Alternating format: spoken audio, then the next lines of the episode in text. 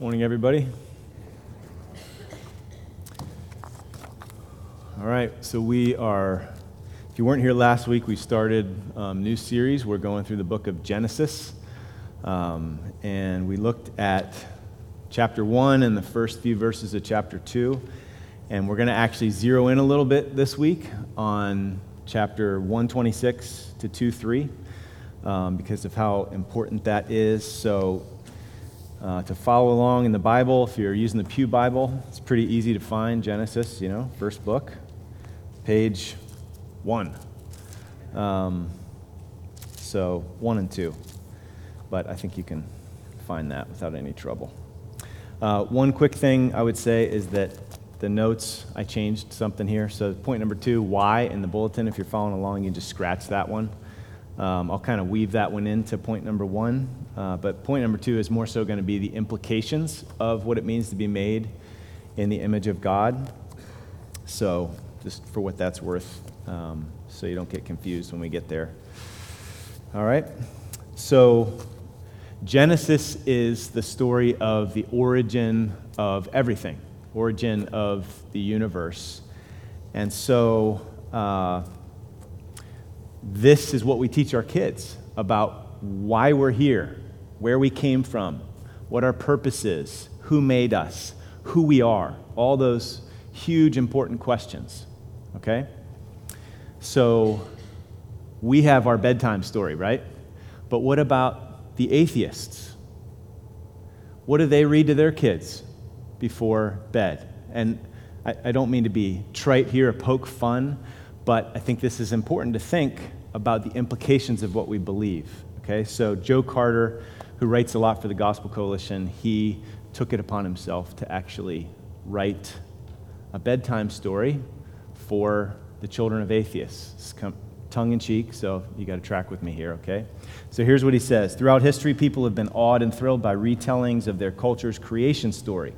So the Aztecs would tell of the lady of the skirt of snakes, and the Phoenicians about, I can't even pronounce that word, so I'll skip it. He says, but there's one unfortunate group, the children of atheistic materialists, that has no creation myth to call its own. When an inquisitive tyke asks who created the sun, the animals, and mankind, their materialist parents can give the answer that famed astrophysicist Stephen Hawking, you know him, died not long ago, brilliant guy, he claimed in his book, The Grand Design, that the universe created itself from nothing. So one of the great intellects of science, there's your creation story. The universe created itself from nothing. So in light of that, here's Joe Carter's creation myth for atheists. In the beginning was nothing, and nothing created everything. When nothing decided to create everything, she filled a tiny dot with time, chance, and everything, and had it expand. The expansion spread everything into everywhere, carrying time and chance to keep it company. The three stretched out together, leaving bits of themselves wherever they went. One of those places was the planet Earth. For no particular reason, time and chance took a liking to this little wet blue rock and decided to stick around to see what adventures they might have. While the pair found the earth to be intriguing and pretty, they also found it a bit too quiet, too static. They fixed upon an idea to change everything just a little by creating a special something. Time and chance roamed the planet, splashing through the oceans and sloshing through the mud in search of materials. But though they looked everywhere, there was a missing ingredient they needed in order to make a something that could create more of the same somethings. They called to their friend Everything to help. Since everything had been everywhere, she would no doubt be able to find the missing ingredient, and indeed she did. Hidden away in a small alcove called Somewhere, Everything found what time and chance had needed all along, information. Everything put information on a piece of ice and rock that happened to be passing by the former planet Pluto and sent it back to her friends on Earth. Now that they had information, time and chance were finally able to create a self-replicating something they called life. Once they created life, they found that it was not only grew into more somethings, but began to become other things too. The some things and the other things began to fill the earth from the bottom of the oceans to the top of the sky. Their creation, which began as a single something, eventually became millions and billions of other things. time and chance and everything, then put their creative skills to work on a new creature called human, and began to boast about who could create an ability, which they called consciousness, that would allow human to be aware of chance, time, everything, and nothing. So these humans, where did they get their beliefs? Well, here's your answer. Time rushed around, filling the gooey matter inside each man's head with consciousness. But as he was gloating over his victory, he noticed a strange reaction when man saw that everything had been created by time, chance, and nothing. His consciousness filled with despair. Chance immediately saw a solution to the problem and took the remaining material she was using to make consciousness to create beliefs. When Chance mixed beliefs into the gray goo, man stopped filling with despair and started creating illusions. These illusions took various forms: God, purpose, meaning, and were almost always effective in preventing man from filling up with despair. Nothing, who tended to be rather forgetful, remembered her creation and decided to take a look around everything. When she saw what time and chance had done on planet Earth, she was mildly amused, but forbade them to fill any more creatures with consciousness or beliefs, which is why man is the only something that has both. But nothing took a fancy to man and told time and chance that when each one's life ran out, she would take him or her and make them into nothing too. And that is why, children, when man loses his life, he goes from being a something created by time and chance into becoming like his creator. Nothing. Good night. Sleep tight. So, everybody's got to wrestle with these ultimate origin questions. And, hey, we don't want just a spiritual placebo pill. Hey, it makes us feel better to think there's actually a personal God. The point is, if there is a personal God, then it changes everything. If there's not, then, yeah, we're just a bunch of random goo. So have fun trying to create your own meaning. But we know that's not the case. We know that we live in God's world, and He created us for relationship with Himself. That's the story of this earth. Everything in it. Everything in the entire universe created by a single, super intelligent, sovereignly powerful, perfectly loving, and gracious being. So last week, as we began our study in Genesis, we looked at all of chapter 1 and the beginning of chapter 2 and kind of summarized it with this sentence. In the beginning, God created by His sovereign word. He just said it, and it was. By His sovereign word, He ordered the chaos, and He filled the emptiness, and it was very good. So just think about this. Like, all of what you look at every day, when we look up into the night sky, all of this universe is shouting out the glory of God. The story of human history is more revelation of the character of God. I love this quote by a guy named Derek Kidner. He's a commentator on Genesis. He says, the creation story has stood as a bulwark against a succession of fashionable errors: polytheism, dualism, the eternity of matter, the evil of matter, astrology, and not least against every tendency to empty human history of meaning.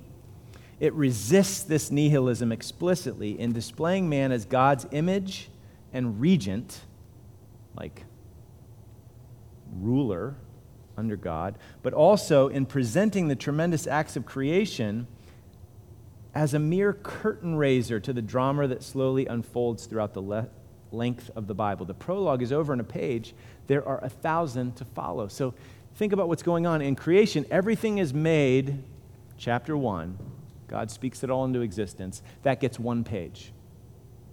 And then there's 1,000 pages of God's interaction with us, His special creation made in His image. So He displays His glory in powerfully creating all things, but the real story is in His relationship with us. And He reveals His glory that much more in the story, the big story of creation and redemption and renewal. So just think about it. This universe, yeah, when we see the skies, we see the rain, we see the grass, we see the trees, it's all shouting out God's glory. But the story of human history, God's grand plan of redemption, is really where the glory's at.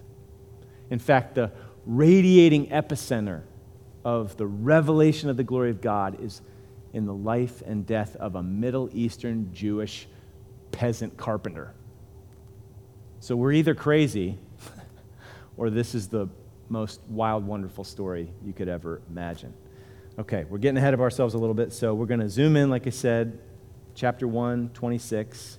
So the big number is the chapter, little number, the verses. So chapter 1, verse 26 through chapter 2, verse 3. And really we're going to see two things: what it means to be made in the image of God, and what it means that God rested on the seventh day, instituting the Sabbath. Okay? So that's where we're headed. Image of God and rest. So first off, image of God. Chapter 1, verses 26 to 28. Then God said, "Let us make man in our image, after our likeness, and let them have dominion over the fish of the sea and over the birds of the heavens and over the livestock and over all the earth and over every creeping thing that creeps on the earth." So God created man in his own image. In the image of God, he created him, mankind. Male and female, he created them. So, again, last week, in the beginning, God, by his sovereign word, ordered the chaos, filled the emptiness, and it was very good. So consider this in the light of the creation of our first parents. Ordering and filling, and it was very good. So remember, it was formless and void, and then God speaks, and he orders that chaos, and he fills the emptiness. So here, he's doing it again with us. God ordered by creating separate beings, male and female, distinct and unique in their own right, as male and female. And then united them as mankind, so we're equal in essence, different in function, but both bearing the image of God. So order actually came through diversity and unity, difference and equality. Okay? So separate as male and female, and their separateness was part of God's order and God's glory. United as mankind, they alone of all creation bearing the image of God. So they are over all of the animals. They combine as one flesh in sexual union in order to fill the earth with the glory of God. So they unite to reproduce and fill the emptiness. So that ordering actually accomplishes the filling. Okay, so order and fill. And it was very good. So, now our main question, like I said this morning, is what does it mean to be made in the image of God? So we're going to consider it under three categories, and actually I found these in the ESV Study Bible, a great little summary of what the image of God means. So rule, relationship, and resemblances. Okay, we're going to take them one at a time. So first, rule. Look at verse 26 again. Then God said, "Let us make man," mankind, humankind, "in our image, after our likeness, and let them have dominion over the fish of the sea, over the birds of the heavens, over the livestock, and over all the earth, and over every creeping thing that creeps on the earth." Now look down at verse 28. "And God blessed them, and God said to them, 'Be fruitful and multiply, fill the earth, and subdue it, and have dominion over.'" You see how rule is in view here. So here's some background that's important. In the ancient Near East, it was common for kings to call themselves the image of God, the image of their God. So different kingdoms, worship different gods. They had all these pagan gods everywhere. So they would, let's take Babylon or Assyria, and the king would say that he was the image of God. He's the representation of Marduk or whoever. And what they would do is they'd make little images of that king, and they would spread them out through the kingdom. Okay? So what that amounted to is those images were a reminder in every place, in this village, in that region, in that province, that this whole area is this king's kingdom. Okay? It's under his rule. So God's people were not allowed to do this with their kings, okay? They were to make no carved images, right? 10 Commandments have no graven images, carved images. No gods before God. Because he had already made his images, you and me.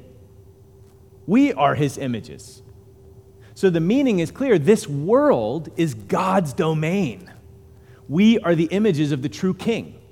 And we're supposed to multiply and fill the earth, displaying the fact that he is the King of Kings over all the earth, representing his kingship, okay? So we human beings, by our very existence in God's image, whether we know it or like it, we say that this is God's world, the Creator God's world, his domain, the place of his rule. And amazingly, we are called to rule and subdue in his stead, on his behalf, as his vice-regents. Okay? Tyler read from Psalm 8. O Lord, our Lord, how majestic is your name in all the earth. You've set your glory above the heavens. When I look at your heavens, the work of your fingers, I mean, to think that the sun is just an average star and there are stars that would fill up the orbit of Jupiter, and there are billions of stars in the Milky Way galaxy, and there's billions of galaxies with hundreds of billions of stars in each one. Like, ugh, he's so big and so great, and we are so small. So when I look at your heavens, the work of your fingers, it's just God's finger work, the moon and the stars which you have set in place. What is man that you are mindful of him, and the son of man that you care for him? You've made him a little lower than the heavenly beings and crowned him with glory and honor. This is our ruling function. You've given him dominion over the works of your hands, and you've put all things under his feet. So we're actually created to rule in God's stead. And let me just make sure that I point out, I'm like Captain Obvious here, you know, point out what's obvious. This rule was given, is given to both male and female. Verse 26, let us make mankind and let them have dominion. Verse 28, God said to them, be fruitful and multiply and subdue and have dominion. So being made in the image of God means that we're called to exercise a benevolent rule, just like God's, as his representatives. Okay? So do you know what this is a call to? This is a call to science, actually, and technology, so that we can use wisely the resources that God's given us so that we can bless and serve the world that's his. So dominion wasn't originally to be associated with selfish exploitation. That came in as a result of the fall. God gave us this authority as his image bearers to be loving stewards of what he had made and what he had given us. So we were intended originally to rule like God, benevolent rulers, giving and blessing and caring for the creatures, the creation, and each other. So exploitation as a result of the fall. We'll consider that in weeks to come. So this gives dignity and purpose to all of our work. We're fulfilling our calling as human beings made in God's image, whether it's motherhood and ordering the home and filling empty shelves with food. That is fulfilling your creation calling. Or if you're a trash collector, that's awesome. You are fulfilling the creation mandate, bringing order to the chaos. If you manage water and sewage systems, if you are involved in law and order. Now, I know all these things can be abused, you know, Detroit and drinking water, and look how it is a curse upon people. But if you do your job well, it's a blessing. Crooked cops, good cops. You know, court systems can be just a messy tangle, or it can be a blessing to serve and protect. So on and on and on. We could multiply examples. But the image of God in us means rule, dependent dominion, as a friend of mine, Scott Hafeman, calls it. So it means rule. It also means relationship. Look at verse 26 again. Then God said, let us make man in our image, after our likeness. So God created man in his own image. In the image of God, he created him. Male and female, he created them. So why the plural? Our image, after our, like, who's talking? Listen to Alan Ross, a commentator. I think he summarizes it well. This verb harmonizes with the plural God. Elohim is plural, like a plural of majesty, used in verse 1 and following, which, although plural in form, takes a singular verb. These plurals do not explicitly refer to the triunity of God, but do allow for that doctrine's development through the process of progressive revelation. So when Moses is penning this, he didn't know yet, fully see that God was God the Father, Son, and Holy Spirit, but the Spirit was already hovering over the waters. And built in from the very beginning is the kind of categories, the language to then further fill out and explain as God reveals himself through redemptive history and ultimately in his son, Jesus. Okay? So God is creating us, and he says, let us make man in our image, because God is a Trinity. This triune society, there's relationship in the God, like in God's character, in who he is.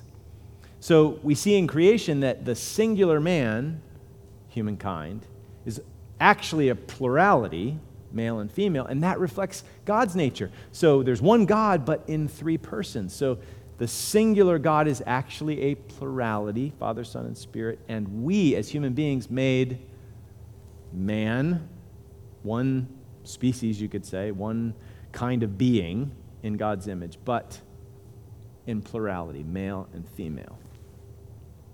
So I think it's particularly important for us here in our cultural moment to camp out a little bit on verse 27. You see the parallel in those two lines. In the image of God, he created him, that's mankind. Male and female, he created them. Okay, there's a lot of confusion in our day. I don't think I need to convince any of you of that, but we need to think about this. We need to think Christianly about male and female, especially in our day and age. So male and female were necessary for mankind to be created in God's image. So this says something about God's relational nature, obviously, within the Trinity. It also says that this diversity of male and female was necessary to fully reflect the image of God. So later in chapter 2, we hear that before the fall, God made Adam, everything was good, good, very good, right? But it was not good for Adam to be alone. So it was necessary for God to create male and female for his image to be reflected, his nature to be reflected, okay? In the complementary relationships of marriage and family and community that are lived out as we live out our maleness and our femaleness. Okay, so human beings were created in the image of God, male and female. You and I were created male or female in the image of God. So your biological sex matters immensely. I don't think we think about this enough. It used to be that sex, biological sex, and gender were interchangeable terms. Ways to refer to your maleness or your femaleness. Somewhere along the way, your sex referred to your biological maleness or femaleness, and gender began to refer to a socially constructed way in which you live out your maleness or femaleness. And yes, there's a degree to which gender is socially constructed, but it's more like the fine adjustment on a lens, not the coarse adjustment. If you can go back to like high school science and that, microscope, the coarse adjustment, the fine adjustment. So masculinity and femininity certainly differs from culture to culture and historical moment to historical moment, but the fact remains that male and female are fundamentally different. So the problem is that in our day, gender has become as moldable as Plato, and now we're starting to treat biological sex the same way. Are you tracking with me? You guys read the news? Okay. So listen to these two things that our culture says. It says your biological sex is not that big of a deal, so male or female doesn't really matter.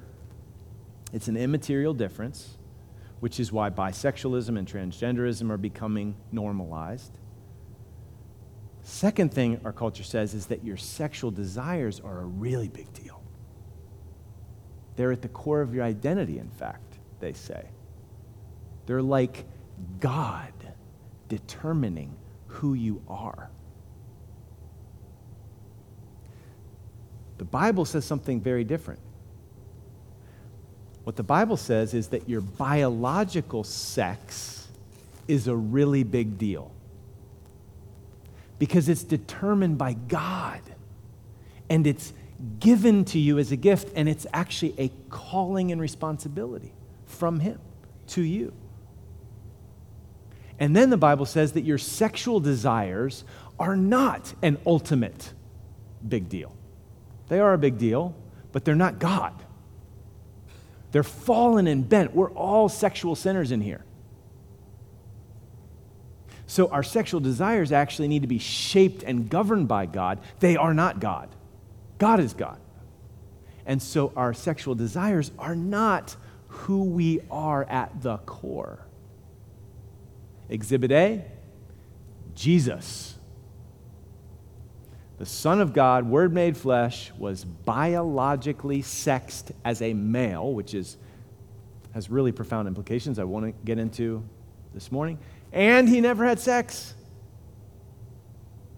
He was the most human being. He was the most fully human being. And listen to, I'm going to quote several times from Rosaria Butterfield and a guy named Todd Wilson, who actually is a friend of mine.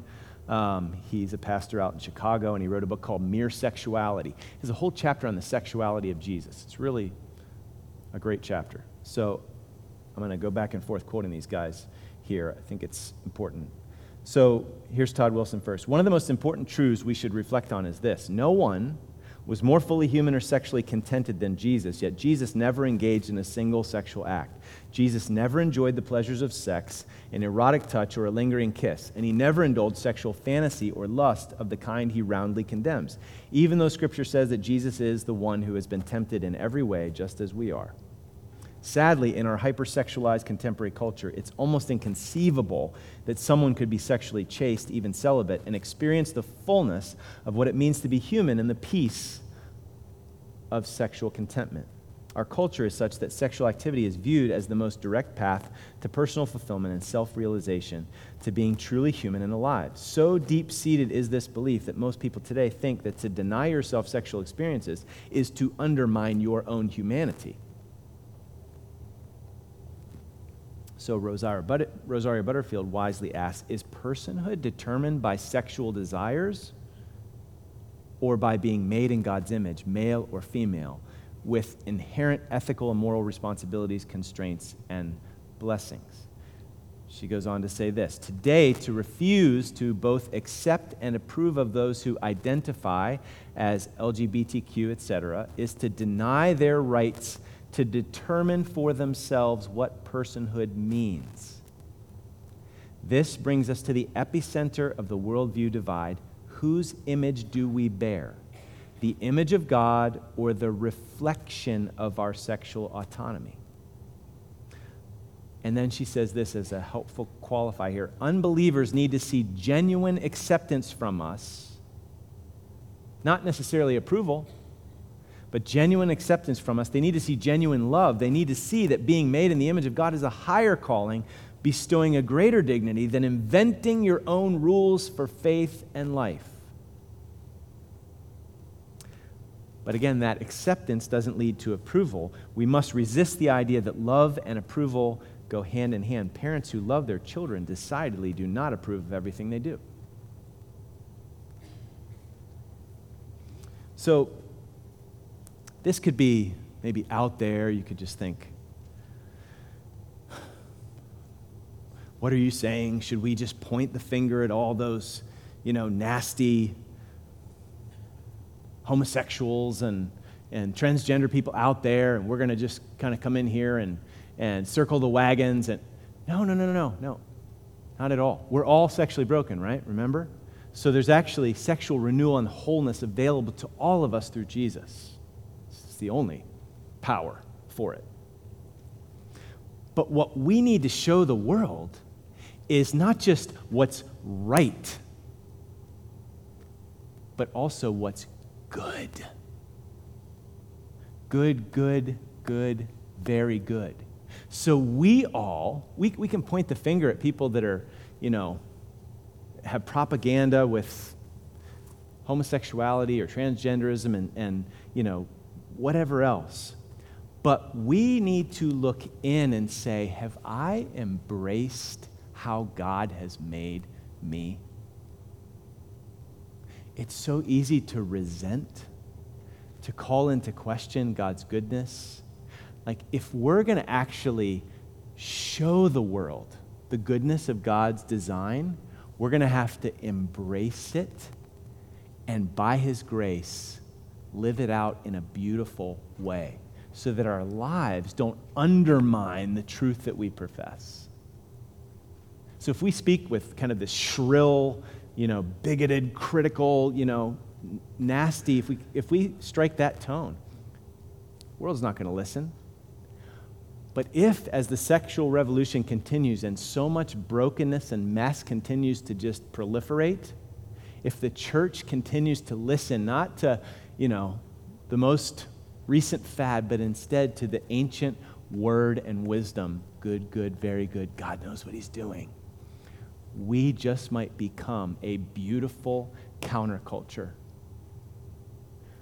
Like beautiful countercultural maleness and manhood and masculinity, beautiful countercultural femaleness, femininity, beautiful marriages and families, not perfect, but authentic and beautiful, and displaying the good, good, very good nature of God's wise design.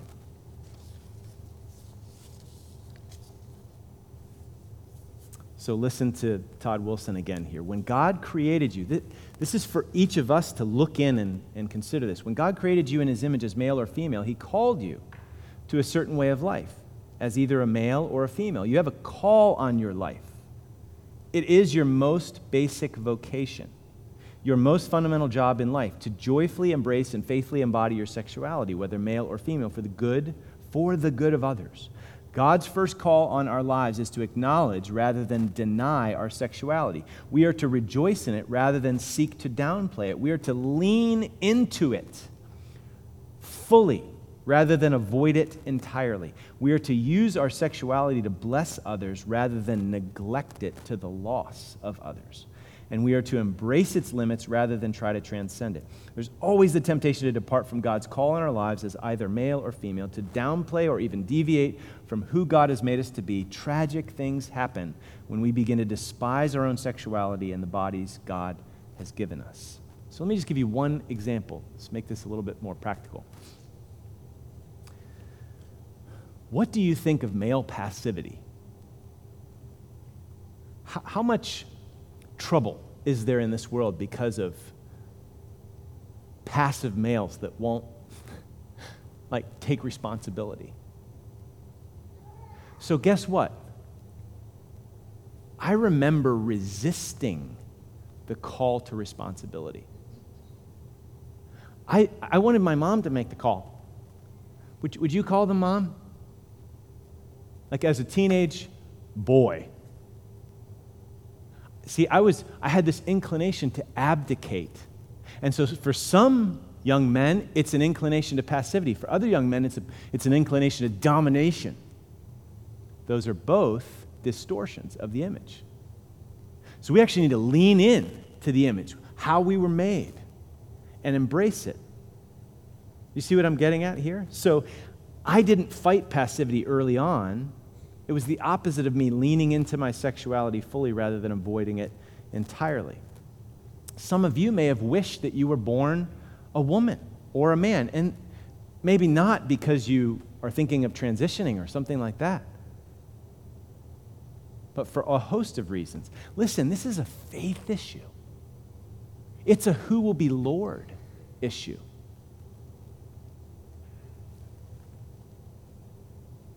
So we need to learn to lean into our sexuality and learn what it means and embrace it in faith and battle against our tendencies to downplay or despise or avoid or reject what God has given us, what he's made us to be, so that by his grace, he can reshape us and we can show the world, the generations that follow us, that God's design is good. So let me just give you a little taste, a little glimpse of what this looks like. There's a guy named Jay Budziszewski who has written stuff for college students to help them face some of the challenges they face in college, and he wrote a book called On the Meaning of Sex. And he said, a wise father teaches his wife and family that in order to love, you must be strong. A wise mother teaches her husband and family that in order to be strong, you must love. She knows that even boldness needs humility. He knows that even humility needs to be bold. He is an animate symbol to his children of that justice which is tempered by mercy. She is a living emblem of that mercy which is tempered by justice. Each of them refracts a different hue from the glowing light of royalty. A wise father knows when to say, ask your mother. A wise mother, when to say, ask your father.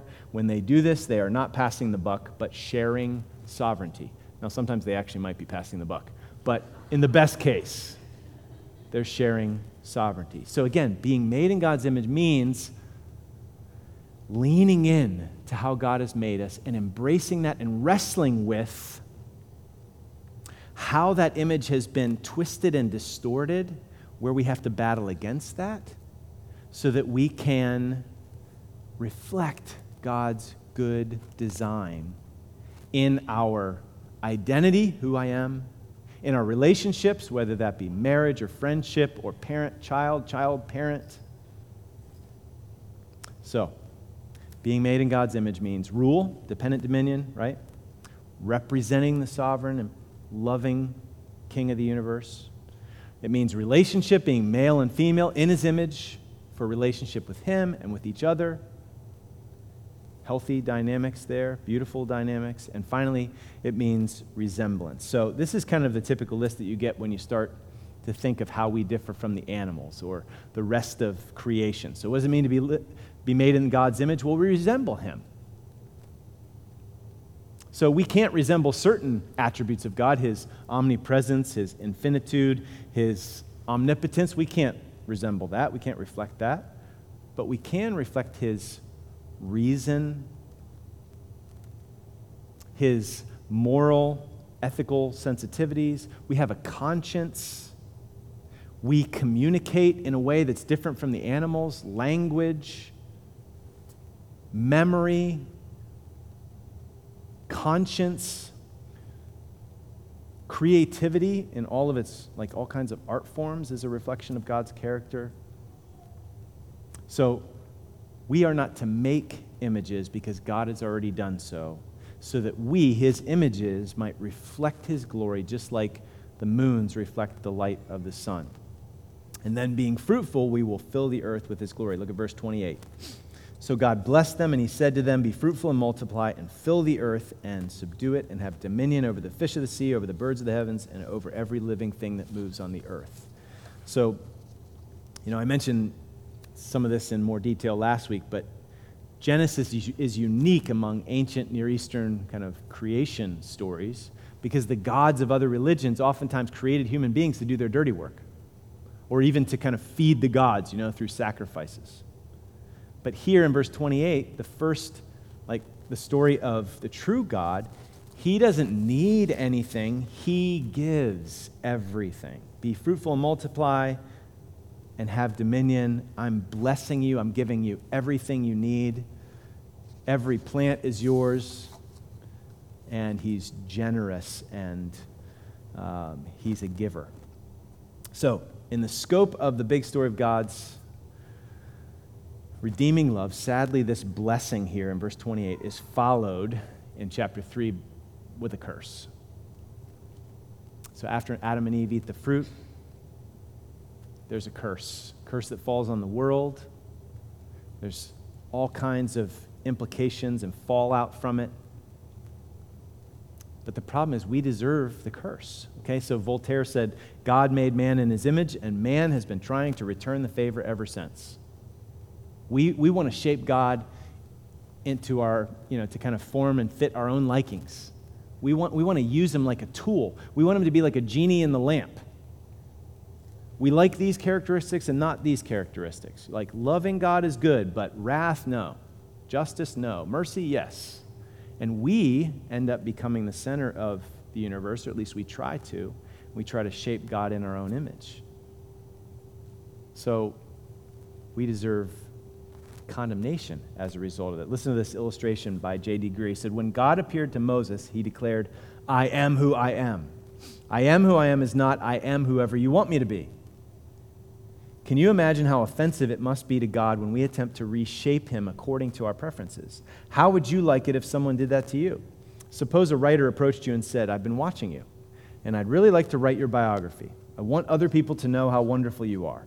But then their biography presents you as an astronaut with a string of failed relationships who lives alone with 18 cats, none of which are true. So you say to your biography, there's a problem. First, I'm scared of heights. Astronaut thing, it's not going to work. Second, I'm not that bad at relationships. And third, like all godly people, I prefer dogs to cats. That's J.D. Greear offending you cat lovers, not me. So they respond, oh, but you're so much more interesting as the spurned cat-loving astronaut. People will only buy the book if you're like that. You can connect the dots, right? My guess is that you'd be offended. If we wouldn't like someone else doing that to us, why would we think that our idea of God is better than who he actually is? Have we forgotten who we are talking about? So God made us in his image. We've returned the favor because we want to be the center. We want to be the one who determines reality, what's good, what's bad. So how does God respond? Rather than cursing us forever to hell, God pours out his mercy. So through the Old Testament, these covenants of grace and mercy with their promises of blessing. But again, people of God kept turning away. And so finally, Jesus comes and takes our curse for us so that we could be blessed. So think about it. Big picture story. In the beginning, God created us in his image. Because of sin, the image is shattered, like a mirror getting broken. The image is distorted, right? So then Jesus comes, who's the image of the invisible God, the perfect reflection of God. And he takes the curse for us so that we can be remade once again into his image to reflect God's glory, so that we can once again actually exercise benevolent dominion. So remember the disciples, they're like, hey, we want to be first in your kingdom. And Jesus said, oh, no, not in my kingdom. The first will be last and the last will be first. If you want to be great in my kingdom, be the servant of all. It's okay to want to be great. And you should exercise your authority for the good of those around you, but that's exactly the point. You do it to serve. You're exercising benevolent dominion. Our image, we're reshaped into the image of Christ so that we can love others the way that he has loved us. We love because he first loved us. We were made for relationship, reconciled to God by the blood of the cross, reconciled to each other. So it means rule, it means relationship. And then once again, by the power of the gospel, we can resemble God's glorious character. Jesus was the light of the world when he came. And when we understand the gospel and all God's done for us, we become the light of the world. We begin to shine with his light. So we start to become forgiving, gracious people because of how gracious God has been to us. We start to tell the truth because God has told us the truth, given us the truth. Jesus is the truth. And on and on. So we begin to reflect God's glory, his infinite worth through Christ for the good of other people and the glory of his name. So There's lots of implications of being made in God's image. Like I said, instead of the why part, we've already kind of talked about that. I want us to just consider briefly here some implications of what it means to be made in God's image. It means it's wrong to murder. So James 9:6, whoever sheds the blood of man, by man shall his blood be shed, for God made man in his own image. So God is the giver and taker of life. We can't usurp his role. God is the avenger, not us. So the reason why murder is such a heinous crime is because it is killing the image of God. It's actually the same thing when we curse other people. Remember James 3? With these tongues that are hard to tame, impossible to tame, with our tongues we bless our Lord and Father, and with it we curse people who are made in the likeness of God. So the image of God should shape our speech. It has implications for the care of the unborn image bearers, has implications for the care of those with genetic abnormalities. Okay, they have dignity and worth and value because they're made in God's image. It has implications for the care for the elderly. I appreciated this word by a guy named Daniel Darling. I read it this past week. I wonder if we've imbibed too much of our culture's pragmatic utilitarianism that discards people when they are no longer at peak usefulness. Care of parents, particularly in the latter years, is difficult, grueling, and offers little tangible reward. The elderly seem like speed bumps on the road to relevance. But if we really believe each human life was made in the image of God, if we really believe that every human has intrinsic worth, regardless of utility, we do better at embodying this ethic when it comes to equipping our people to care for their elderly parents. So we're made in God's image. We need to lean into this and all of its implications. And then finally, let's look at 1:29 to 2:3 and God at rest. So God said, "Behold, I've given you every plant yielding seed that's on the face of all the earth, and every tree with seed in its fruit. You shall have them for food, and to every beast of the earth, and to every bird of the heavens, and to everything that creeps on the earth, everything that has the breath of life. I've given every green plant for food," and it was so. See, he's the giver. He doesn't create humans to serve him or to feed him. And God saw everything that he had made, and behold, it was very good. And there was evening, and there was morning the sixth day. Thus the heavens and the earth were finished, and all the host of them. And on the seventh day, God finished his work that he had done, and he rested on the seventh day from all his work that he had done. So God blessed the seventh day and made it holy, because on it God rested from all his work that he had done. So that word translated rested is more about him ceasing from labor than it is about relaxing due to tiredness. Okay? God didn't rest because he was worn out. He's omnipotent. He spoke these things into existence. This is the rest of achievement, not the rest of tiredness. It's because it was finished. So what is this whole Sabbath principle that ends up getting fleshed out? Remember, this is in the beginning God. This is the book of origins. This is the origin of us as human beings, but also the origin of the Sabbath pattern. So what does that mean? Just consider it briefly here, and then we'll be done. So for God, the Sabbath means that the provision is complete and sufficient, and it's finished. What the Sabbath means for his people is that his provision is finished, it's complete, it's sufficient. We can trust him. So do you remember with the manna in the wilderness, why were they not supposed to go out on Saturday to collect more manna? It's because God was going to take care of them. You go out on Friday, I'll give you 2 days worth, and then don't go out on Saturday. Trust me, you're going to survive. So it was really ugly. It's like a vote of no confidence for them to go out looking for manna on Saturday, because I just don't know if you're going to provide for me. I don't know if I can trust you.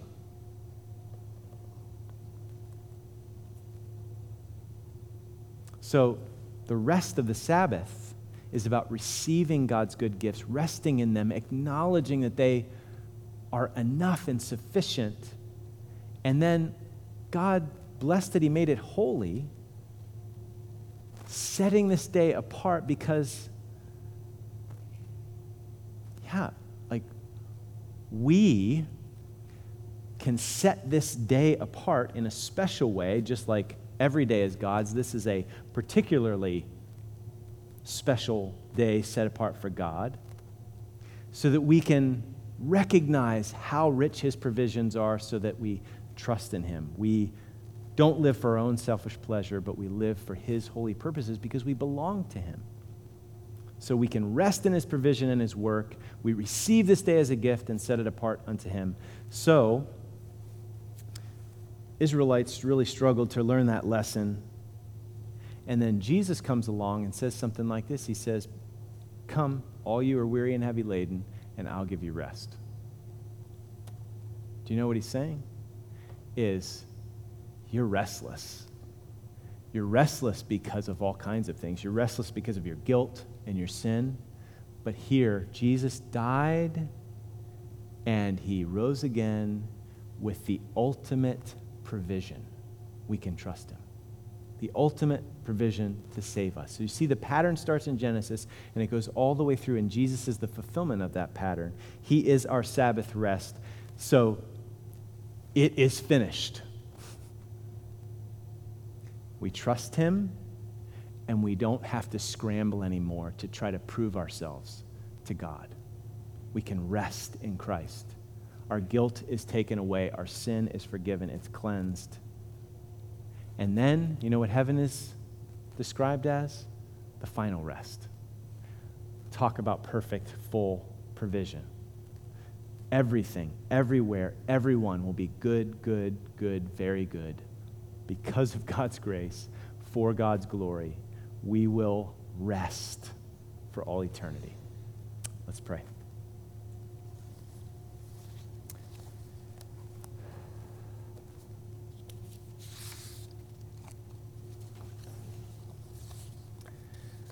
Father, we thank you that we don't live in a cold, impersonal world that just evolved out of primordial soup that is pointless and purposeless ultimately, that we came from nothing and returned to nothing. Thank you that we came from you, that you made us in your image with such dignity and purpose. And even though we've spurned you,